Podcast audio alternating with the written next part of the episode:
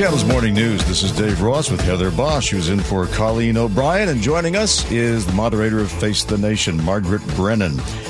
That was a, a strange uh, event yesterday uh, at the White House where the president called in reporters to explain that those uh, other balloons were not Chinese and then left without taking questions. What was behind that? Well, I mean, the president seemed to be walking out because he couldn't hear um, questions since one reporter was shouting over the other and then called the NBC reporter um, after the fact to answer some of those questions. But that, that chaos at the end of his remarks, um, just one part of the story. And what the president did present was uh, a picture that remains very unclear, saying that U.S. intelligence has determined three of the objects that the U.S. military shot down in recent days were not linked, according to U.S. assessments, to state run espionage efforts. But the Chinese surveillance balloon was confirmed to be exactly what they assessed that is, a mechanism to suck up information on sensitive sites on the U.S. mainland uh, by Beijing. Uh, so the president was trying to, in disclosing this, quiet some concerns from members of Congress who have publicly said not enough information is being shared, uh, but also sort of try to lower uh, tension with Beijing. He said he will speak to Xi Jinping, the Chinese president, about it. Doesn't apologize for shooting down that confirmed aerial surveillance, but it's an embarrassment to say that the U.S. Uh, wasn't aware that these slow moving objects at, you know, 60,000, 40,000 feet were undetected, or at least when they were detected, not deemed to be a threat for years prior. And nobody has stepped forward to say, oh, this was our experimental balloon? For those three balloons or objects, we should say, that were shot down, uh, that hasn't been um, declared by the U.S. government. There are reports, and you can Google them um, from local, you know, sort of academic groups saying it might have been our uh, research balloon put up. And and the U.S. government, I mean, from the White House podium, they have said from the get go that that this could be linked to academic research. It could be linked to a corporation. You know, one of the objects shot down over Alaska was nearby a very important oil field. Uh, so there are other potential actors who may have put up these objects, but the U.S. government hasn't declared yet uh, who they belong to exactly. And is there any whispering around the Capitol on what it might be? In terms of the three that were shot down, it was um, there's certainly a lot of frustration on the Capitol, frankly. I mean, the, the Republican leader in the Senate, Mitch McConnell, said during an interview on another network yesterday that the classified briefing they had received the day prior was one of the least satisfying and least illuminating he had ever received. um, so, uh, you know, if that's what's being shared in a classified setting, it suggests it, they're not necessarily um, able to disclose much, um, maybe because they don't know wow. just yet. So they were really caught by surprise certainly sounds like it. Um, according to uh, you know Pentagon officials, they kind of took the filters off the radars because they were actively looking for this surveillance program after U.S. intelligence discovered this um, Chinese uh, espionage effort. This this aerial surveillance program existed, uh, so they began actively looking for it. But there is the possibility um, that China has been able to float these balloons over U.S. airspace undetected for years. Now, there's a piece in the Wall Street Journal today that says the four prior the incidents, three happening on the Trump administration's watch, uh, went over states like Virginia and other naval bases in the United States, out in California as well and that Trump officials had just been briefed yesterday by the current administration, uh, and that it was explained that the Pentagon officials who detected those objects at the time just didn't report it up the chain of command because they weren't sure what it was. Wow. So it wasn't raised to the boss until those um, lower level officials officials had figured it out, and apparently that was only just figured out this year. Wow. So, speaking of the uh, potential threat from China, I hear that there is something called a disruptive technology strike force. Can you explain what that is? Yes, this was a Justice Department announcement um, that was made yesterday. Uh, and this gets at the, the heart of one of the chief concerns for many uh, China hawks, um, Democrats and Republicans, that China is using its technology and technology companies to uh, collect data, to conduct surveillance, to undercut American dominance, not just in uh, a competitive space in a business way, but to actually conduct surveillance and do things that can hurt American national security uh, and surveil Americans themselves potentially. So this task force is being put together as a joint effort by the Commerce Department and the Justice Department to actively counter any threat there. Um, and it would involve looking into a number of different things. And the, the Biden administration is also, for the first time, indicating it will uh, potentially restrict U.S. investment in Chinese companies uh, so that Americans aren't unintentionally funding things that help China's military state. So it, it really is an indication that this conflict with Beijing is already underway in the business and technology space. President Biden said he doesn't want this to become a Cold War and certainly isn't seeking military conflict. But make no mistake, there is an increased aggressiveness by Beijing and here in Washington to counter those efforts. Well, every private Chinese company, as I understand it, ultimately is controlled by the government, isn't it? Uh, the question is exactly how linked are they, right? Not whether or not they are in the mm first place. Um, under uh, the laws enacted by Xi Jinping, the current president, there are these expectations that the Chinese state has a right to what any corporation, Chinese corporation, is doing. The FBI yesterday, their director disclosed that um, in 2022, American companies doing business in China were forced to download accounting software that was a backdoor to Chinese hackers. That it was literally, in order to do business in China, you had to uh, be willing to not just have your intellectual property stolen, but to uh, uh basically roll over um, to Yikes. surveillance. Yeah, Chris Wray disclosed this in a speech yesterday. It was it was pretty stunning, and he's been a, a China hawk for some time. Previously, has announced that here in the United States, he opens a, an investigation into Chinese espionage on U.S. soil every 12 hours. So this is a very hot space that is wow. only now getting a lot of attention. Wow, no wonder they're eating our lunch, to quote a certain former president. Look, there's there's a lot of concern that's common between the last president and the current one when it comes to China. Stylistically different, but a lot of the policies are similar. Uh, the Biden administration still has not lifted those Trump era tariffs on China. The moderator of Face the Nation, Margaret Brennan. Margaret, thank you. Thank you. In the nation's northwest corner, is Washington. Our resident historian Feliks Banel joins us now for All Over the Map, which is a quick look at the stories behind local places and things. Yes, an unabashedly educational feature. this week, Dateline Lower Queen Anne, also known these days as Uptown, uh, a name, as far as I can tell, nobody uses. The Pacific Science Center is considering uh, swapping out one of its iconic 1962 reflecting pools by replacing it with an artificial meadow, Felix? I know, and it's check, I checked the calendar. It's not April 1st, Dave. Um, now, I would guess 99% of the people tuned in right now know exactly what we're talking about when we say the reflecting pools of the Pacific Science Center. Along with the Space Needle, the monorail, the International Fountain, even the old Coliseum roofline at Climate Pledge Arena, those pools and the arches over them are among the most recognizable historic landmarks from that 62 World's Fair, as well as the last 60 years of the Seattle Center's existence. So everyone's with me so far, right? Yes. Now, it turns out those big pools are leaking, not unusual for something that, that, that large and that old. Uh, Pacific Science Center staff and consultants made a presentation to the Seattle Landmarks Preservation Board on Wednesday. The Science Center is a city landmark, and that board must approve any changes to the facility. Now, they showed pictures of what they say are the original pumps and original plumbing for the pools and the fountains that go back to 1962. Now, get this. They said the whole thing leaks or evaporates about 76,000 gallons of water Yikes. a day. Yikes. That adds up to about 26 million gallons a year. That's a lot of water. Yeah. And they replace it all with tap water at the cost of about $175,000 a year.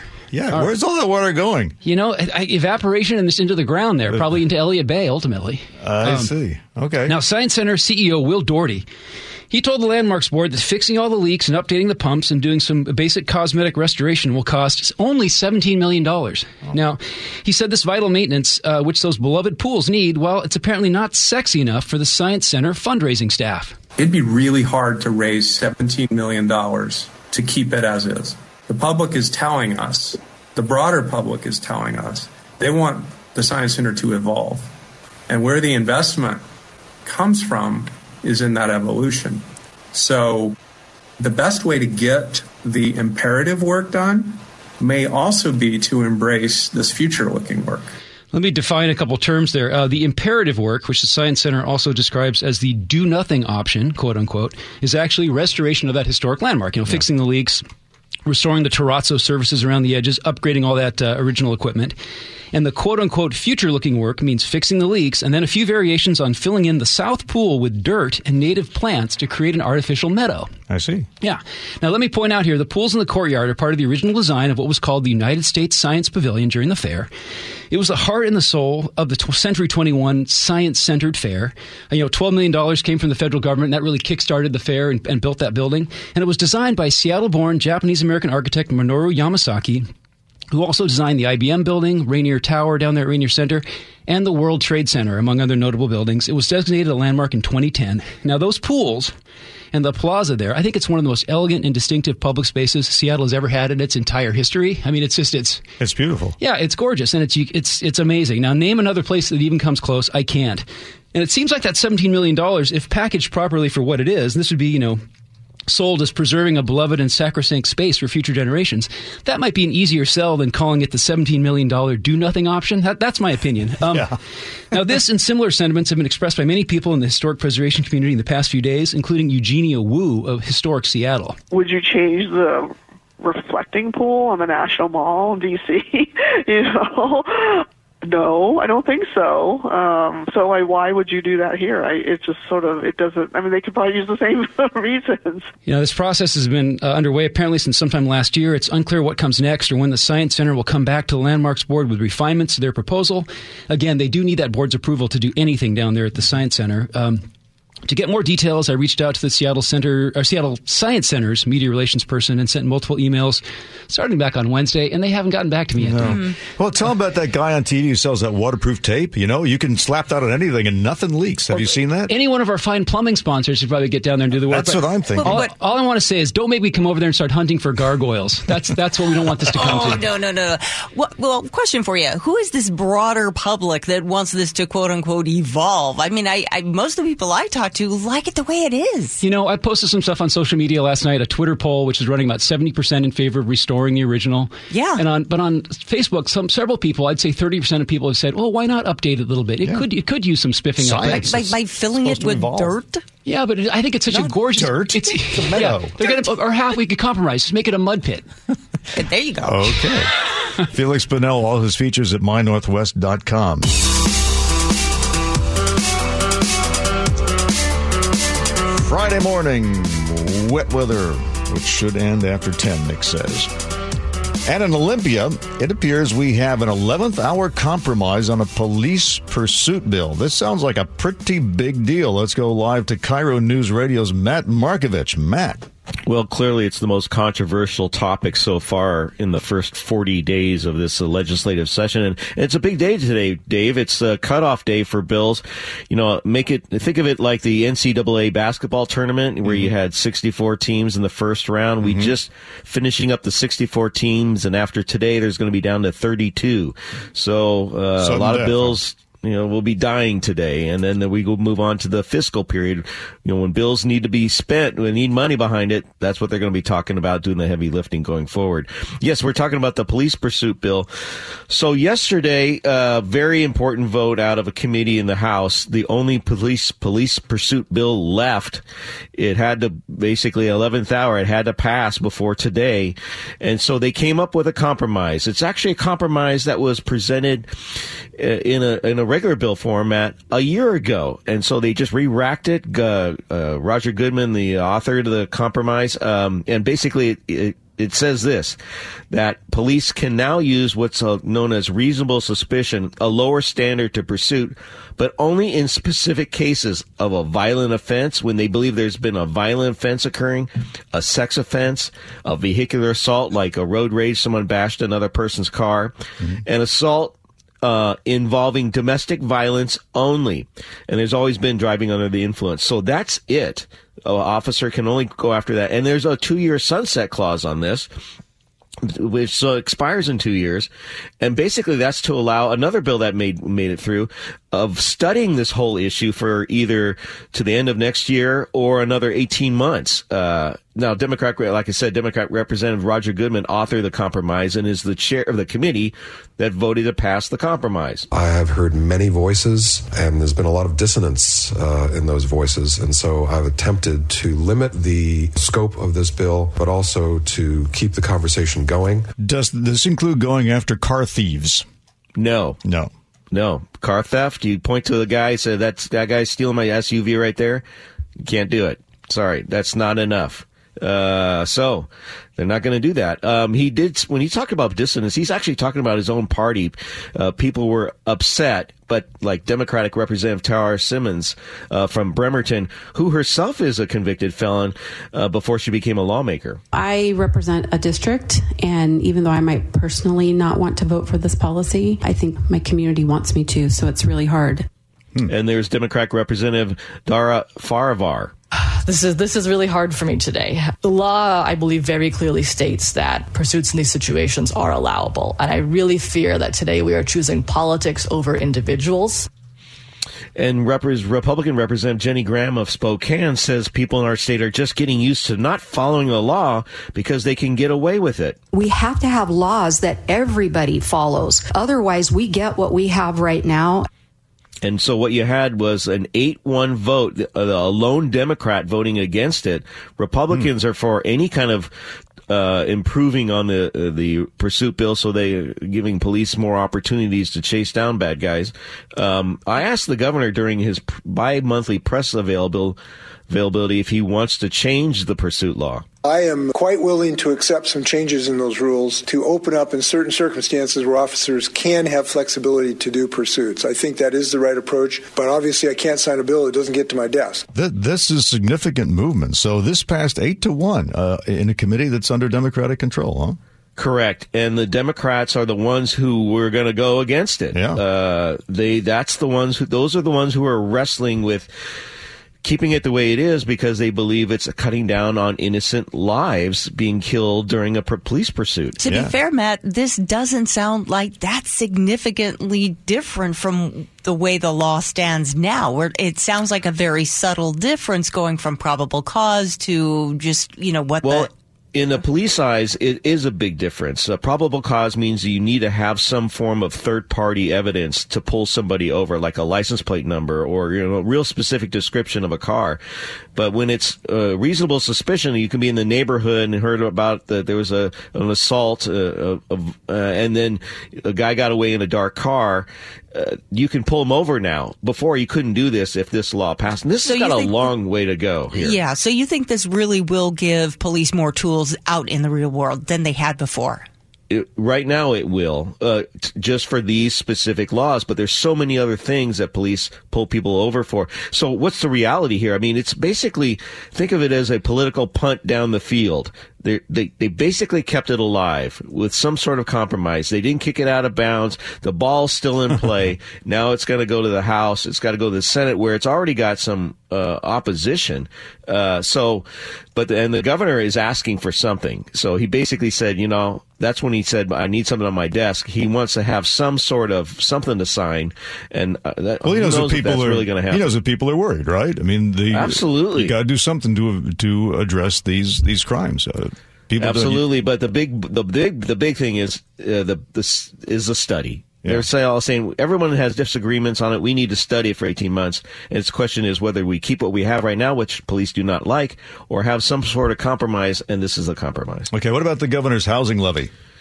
Yes, uh, he had his press availability yesterday, so guys like me show up in his conference room and ask him questions on whatever. And then first thing he said, he didn't even ask take a question. He just went right into pushing his four billion dollar housing levy.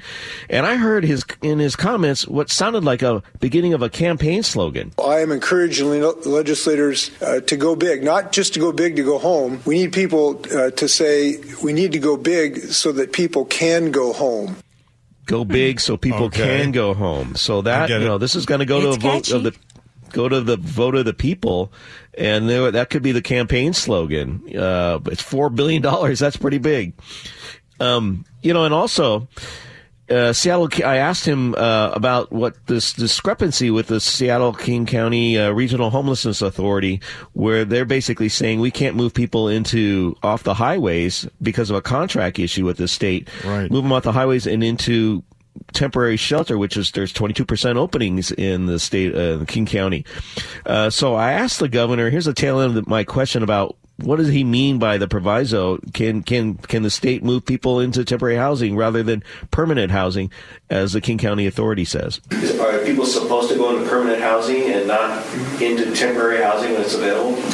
Well, no, I don't believe that that proviso uh, prohibited the use of congregate shelters. That encampment under the I 5 bridge right now by the Ship Canal, totally unacceptable to the state of Washington. That needs to, to end as soon as humanly possible. Congregate shelter possible under that proviso. They're not eliminated by that proviso, but we, we try to aim high up to the tree as, as high as we can. Wow. So he says the county housing authority has completely misinterpreted that law. Correct. And then, but also in his answer, he said, we need to get rid of that camp. That camp has Yeah. been there forever. I mean, more than a couple years. It comes and goes, and it's been problematic. We just had a death there. There was a fire there. Whose call week. is that, Matt, on giving the final order to remove it? Who's calling that? That's who- the state of Washington. So- That's their land. Well, then it's going to go then. I mean, he's the chief executive officer of the state of Washington. Well, that's why I ran that soundbite Yeah. because now he was on the record saying we got, it's got to go now, and and he hasn't said something like that that dramatic about that specific camp. So we're going to see. You know, um, one last thing. Like, well, I guess I'm running out of time here. So um, I did ask the governor where people along the highway should go. Maybe we'll play that too. All right. Uh, let's see. I don't think I have. do- Do I have that one? Oh, okay. Sorry. Then I thought um, my mistake. My mistake. uh, you know, uh, but again, he he's going to go on the record about this homelessness. And now, uh, from my understanding, yesterday they had the governor, the governing board meeting with the homeless authority, and Marc Dones, the CEO, kind of started backtracking on his statement that we can't move people into temporary housing. So well, keep us up to date on that because uh, that sounded like a pretty definitive statement to me. sure did to me All right. too. An Arkansas UPS driver's kindness delivered exactly what one woman needed, and she may have helped him more than he helped her. THV 11's Ian Russell has your daily dose of kindness brought to you by Heritage Homecraft. No matter how many miles traveled or deliveries made, you'll never hear Frederick Stevens complain about what he does. Meeting people, talking, interacting with people. Because if you love what you do, you really never do work a day in your life. People used to ask me, why do you wave at everybody you pass? I said, it's just that old country mentality. You driving down the highway, you just wave. But even the best jobs come with hard days. Stevens has seen a few himself. Because it was a real heavy day. I was running behind. And on this day, it wasn't just packages he delivered, but kindness as well. On a quick break during a busy shift, he says a woman came up to his truck. This elderly lady pulled up and she gave me a card. She said, How far am I away from this place right here? She said, I don't know where I'm at. She said, Can you help me? That card was her driver's license, that place, her home. She just left the bank, and while Stevens had never met her before, he knew one thing. She said, Some just told me that you's a good man, so can you help me? He had to help. A quick call to 911 and another to his niece with the police department to make sure an officer came to help. A post on Facebook to see if anybody knew the woman, and even a call to her church to make sure someone knew where she was. I just couldn't leave her there, especially when she told she gave me all her information. She gave me her address. She told me she had just left the bank. After she ended up safe and sound, Stevens took it a step further. He even went to her church one Sunday to make sure she was still doing all right. Why not? I mean, it's just, thing that just wanted to make sure she was okay. Because for Stevens, there really hasn't been a bad day in his 34 years on the job. Just another opportunity to deliver a smile. You wasn't put in this world just for you. You was put in this world for other people. In Little Rock, Ian Russell, THV 11 News.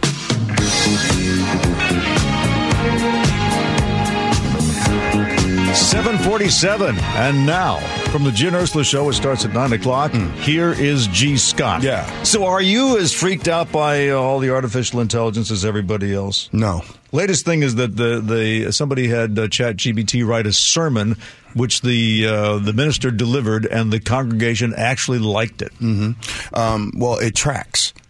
And what I mean by that, and the reason why I'm not so concerned about uh, this whole chat deal that everybody's starting to use, is because there's not that many leaders in this world, anyways.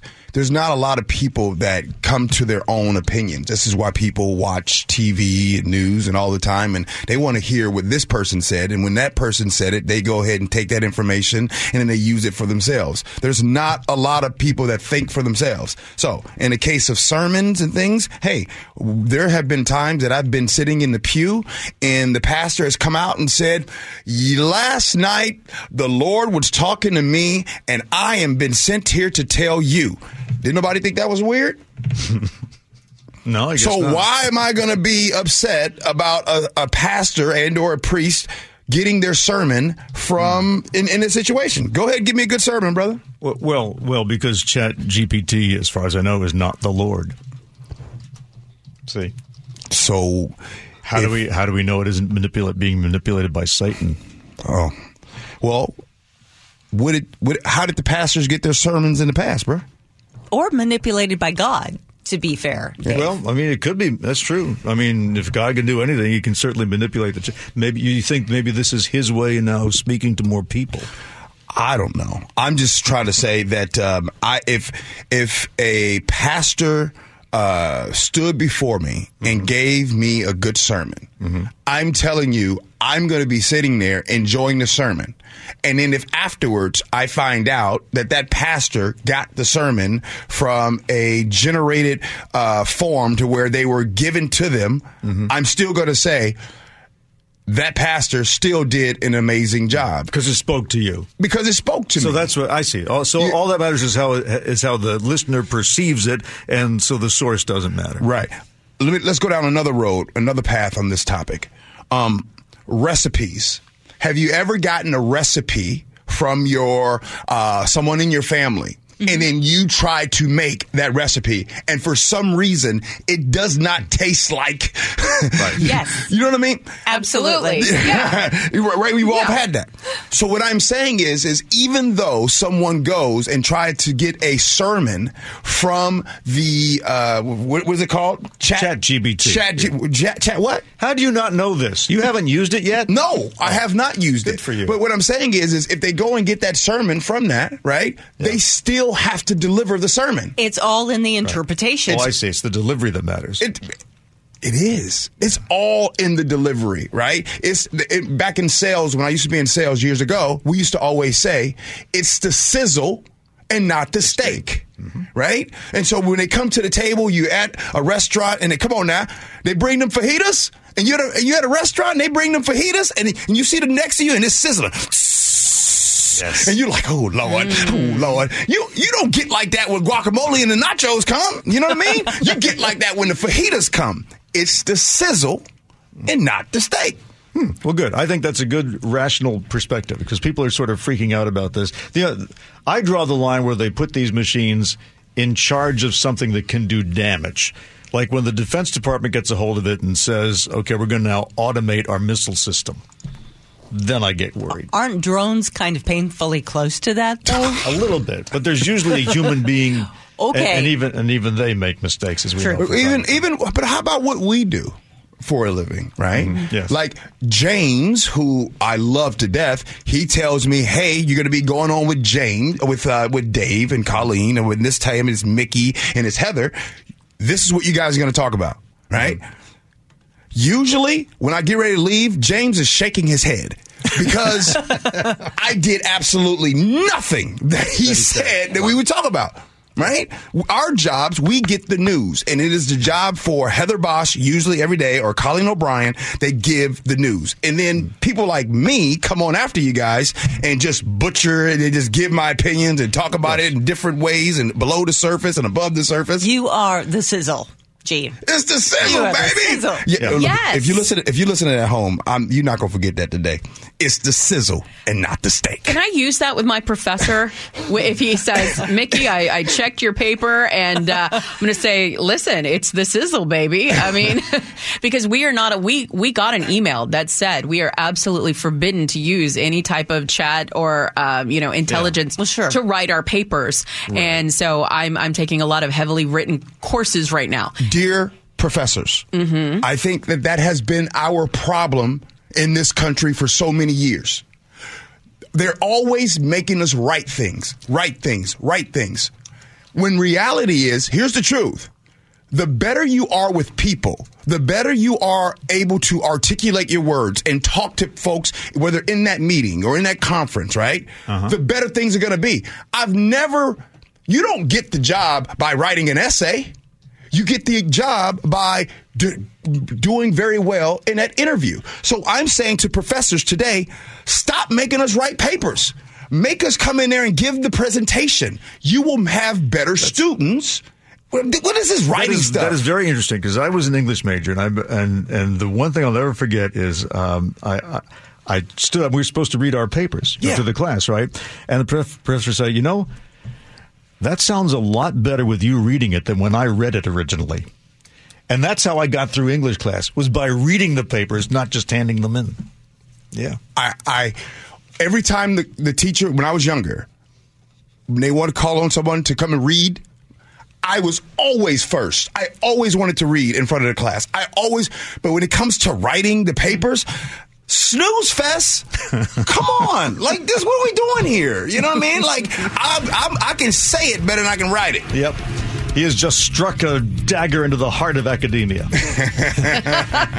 Gee Scott with Ursula. That's- I'm using that Sizzling today. away. That's- The sizzle.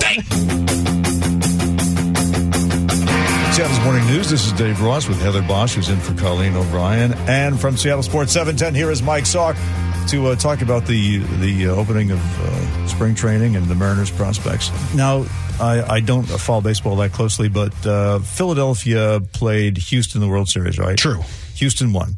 Yes. But Philadelphia got to the World Series winning 87 games. Yeah, fewer games than the Mariners did Fewer last games than year. the Mariners, yeah, right? they So were they a wild card should have- team, and they just kind of got hot in the postseason and beat a couple teams, and the next thing you know, they were in the World Series. That's a lot of it, isn't it? When you peak. right? Absolutely. Yeah. I mean, when when are you playing your best baseball, right? Who's built for the postseason? And let's be real, there's a little bit of luck about it, right? I mean, like, that's kind of the way baseball is. Over 162 games, the luck sorts itself out, and generally the best teams make the playoffs. Over three games, five games, seven games in a playoff series, that luck has a much bigger chance of, of factoring in. So, you know, the goal is to get there and to give yourself a really good chance once you're there. And I think the Mariners are setting themselves up for a pretty good run at that again. Uh, okay, so what's our chance? We were all so excited after the success last year, breaking the 21 year season drought, Yeah. getting to the playoffs. So much fun. This team is so much fun to watch. Um, what are we looking forward to? Can we keep that up? Yeah, I don't see any reason they can't. I mean, the if if you're if you're down on the Mariners' chances this year, the one thing you're pointing at is that all of last year their starting pitchers were 100% healthy. The same guys took every turn in the rotation, and that is unlikely to happen again. Hmm. If you are bullish on the Mariners' chances, you know that they go into spring training with six legitimate starting pitchers, one more than they need, and a couple of guys who will probably start in the minor leagues who are pretty good candidates to come up and help right away. A kid named Bryce Miller being chief among them. And so they have sort of built their staff to be ready for some of the inevitable injuries that will likely occur. They've also made a couple of additions. They got better in right field. They brought in this guy, Teoscar Hernandez, who I think everyone's going to like a lot. He is built like a rock. He can really hit and he's got some power. And they upgraded at second base with another new player named Kolten Wong, who's been a pretty good, pretty good second baseman for years, both in St. Louis and then in Milwaukee. He's a really interesting story. He, um, He's from Hawaii. He got called up for the first time in the playoffs for St. Louis. He had never played in the regular season. Got called up for the playoffs in 2013. Got inserted into the World Series and got a hit. Was one for one. He was riding high. And then the next game, he was brought in as a pinch runner in the ninth inning. Got picked off first base to end a World Series game. Ouch. Brutal. And I didn't know that. I was there at the moment. I was there uh-huh. for that game, but I didn't know. He said afterwards it took him a couple of years before he fully recovered from that moment and had all of his his confidence back. Hey, you get to the major leagues and the first thing that happens is you get embarrassed like that in front of the whole world. Yeah. It's a confidence game. And he got through the other side of it and has now been a really, uh, really good player and, and a really mature. So he's seasoned. Very much so. And, you know, it's funny. We talk about that a lot in baseball. The, like, the idea of learning to handle and, and deal with failure. That's what that game is all about. It's not like football. It's a different kind of game, right? If you go one for three, you're a, you're a Hall of Famer every night, right? right. But you've also gotten out more than you've gotten on base. You've so got got to have a lot of patience baked into this as players and as fans. Let's Mhm. face it, because you don't win 162. Absolutely. If you've had a great season and you win 100 games, which would be an unbelievable season for the Mariners, they'll lose 62. Yeah, we Right? won 116 one year, and we still didn't go to the World That's Series. exactly right. So, my friend, Yes. is that possible this year? Uh, to win 116, that would surprise me. Uh, but can they win 95? Yeah, I think they could win 95 games this year. They got a real, you know, got one of the best rotations in baseball and an upgraded, an upgraded lineup, and you know, some guy named Julio that I'm sure you guys have heard of. I was just going to ask you about Julio, our friend. Uh, is he still going to be hot? I mean, the Mariners are counting on this, but what do you? What's your gut? Well, uh, we were looking today. Julio's odds to win the American League MVP were the fourth highest.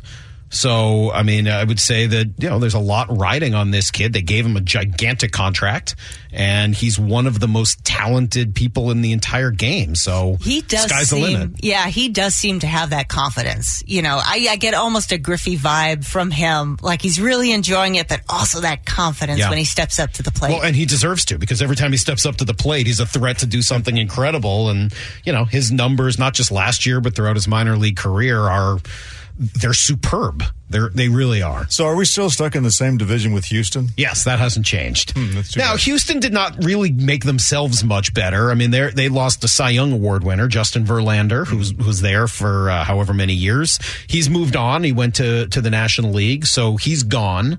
They didn't really make a lot of additions. I mean, they brought in this this first baseman named Abreu, who's okay, but they they didn't they didn't get much better, which And you know hopefully is a good thing for the Mariners. To our credit, we really could have pulled off any of those games that we lost by nail biters. We really it was not a, it was not a wipeout, right? Could have. Wasn't a shutout. Could have, but didn't, right? I mean, that's just sort of the way Okay. baseball works. And ultimately, you know, they were one run better in each of those games. And, you know, over the course of 162 games, they were 16 wins better than the Mariners were a year ago. So you got a little bit of a gap to make up. However, you've improved your hitting. Your lineup. You're going to have Julio now back for a second season, and last year started off a little rocky. So hopefully now you get a full season of Julio doing what he did in the second half of last year. You got some of your young pitchers who came on at the end of last year, like Kirby and Gilbert. They're going to be here now for an entire season.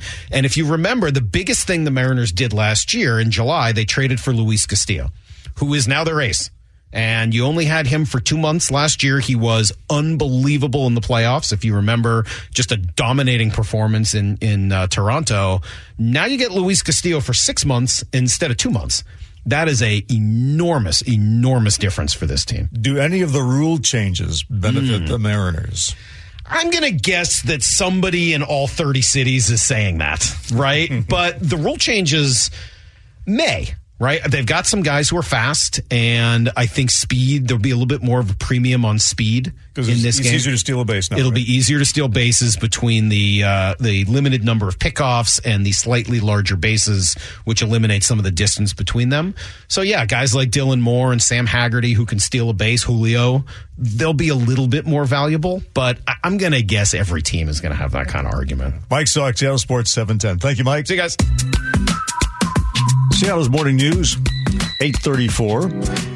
You may not have seen it before, but it's probably seen you, a search engine using facial recognition artificial intelligence. KIRO News Radio Sam Campbell's been looking into the website called PimEyes, as with a slide to explain this. So, what does this do and why should it bother us? Dave, on PimEyes, you can upload your photo, and the artificial intelligence will analyze your face and then find other places it appears across the internet. It's a reverse image search but it's not like Google's reverse image search. With their tool, you can enter in a photo in the search box to find where that exact image appears. But with PimEyes, you'll get results of tons of different photos. Maybe photos you didn't know were on the internet from URLs you don't know. So, suppose you don't like where your image is showing up. Can you do something about that? Yes, indeed, you can. Uh, there is security measures that they've implemented, and I did uh, talk to them. But what PimEyes is designed to do is protect yourself. The terms of service say you are only allowed to upload your own photo to ensure that there's nothing you don't want up.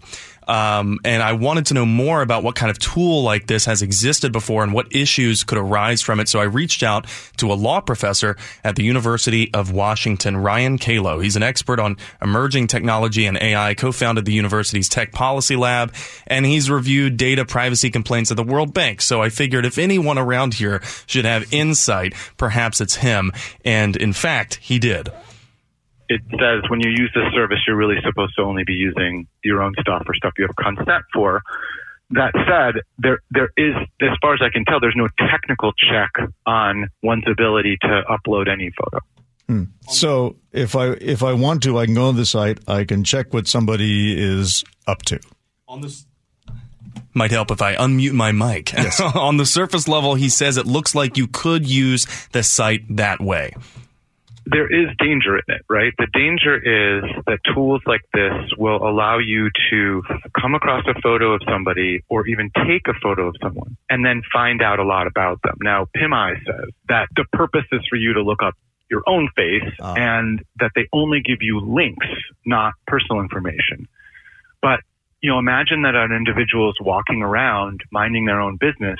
Someone takes a photo of them and then is able to retrieve personal information because they are um, online. Okay, so there's so there's no way to know whether people are uploading their own images. Not quite. Kayla, so Calo says he's concerned that because the tool could attract stalkers, but yeah. he says a feature on the site can be used to help victims of horrible things like stalking or revenge pornography.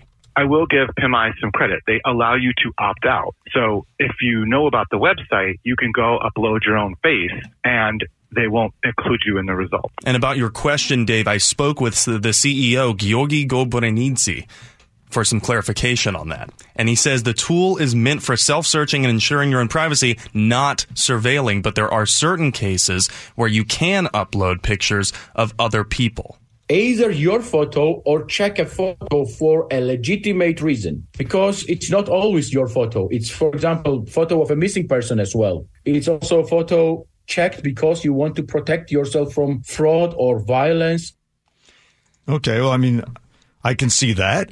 But uh, how do you know what the motive is of the person uploading the photo?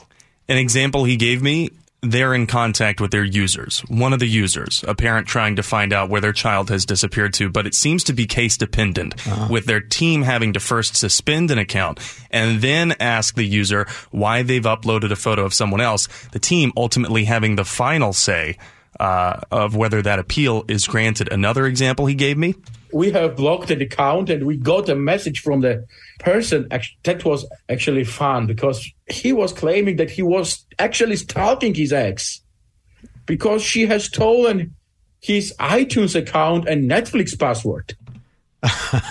okay, so he so he admits that he he was trying to get to somebody else, but there was a good reason for it. No, he's not saying that that was a good reason. He oh. actually says that this user specifically, they did not uh, uh oh, grant that appeal so to that, reveal to, to, remove the block. I see. So if if you say yes, I'm stalking this person because they're misusing my Netflix account, that would not rise to the level that would allow him to use the, the tool for that. That would not be considered a legitimate reason, according to Giorgi. It sounds what's important here is that he has actual humans checking on the requests that are going through. Hmm. Yes. So I asked how they would catch them in the first place, right? Uh, because that was one of my main questions. And the CEO tells me it's a 12 person company, right? So they wouldn't have time to check every search themselves. But he says he's also passionate about privacy. So how could they be peering into every search history without violating that person's privacy, he says? So they had to come up with a solution. And here's what he told me that solution was. We could not check search history ourselves because that's on the one hand is just like direct interference into someone's privacy because the person is searching for something they do not want any living other human being to look into this. But we needed it somehow to be monitored. So we had to instruct it to AI. But AI needed to be trained and AI is not trained in a single day.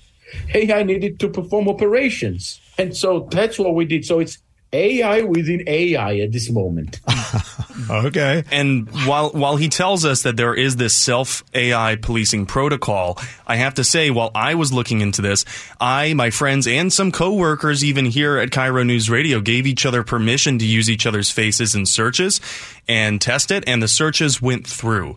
Yeah. We saw the results. So although Gobronidze tells me our IPs should be flagged for now, uh, I wasn't alerted to any block or suspension, Dave. Did you search your face? I did search my face. What'd you find? I found my face is what I found, you know, uh, across the internet in URLs that I didn't ex- that I've never heard of. I found my face on websites I never heard of. Of course, it's it's not so surprising for us because we're members of the media, Yeah. right? So Mhm. our job is very But public you're in the anyway. radio. Your face is not public. Did I you am. find your old MySpace? I did not find my Okay. MySpace, and that's a good point that you bring up, Mickey, because uh, G- Gobronidze tells me that when he took control of the company, one of the first things that he did was ban scraping data of social media because he Mm. doesn't believe that that is conducive to Yeah. privacy. And if you are looking up your own photo, of course you know what you've uploaded to your social media. Wow. Great story. Thank you, Sam. Thank you, Dave.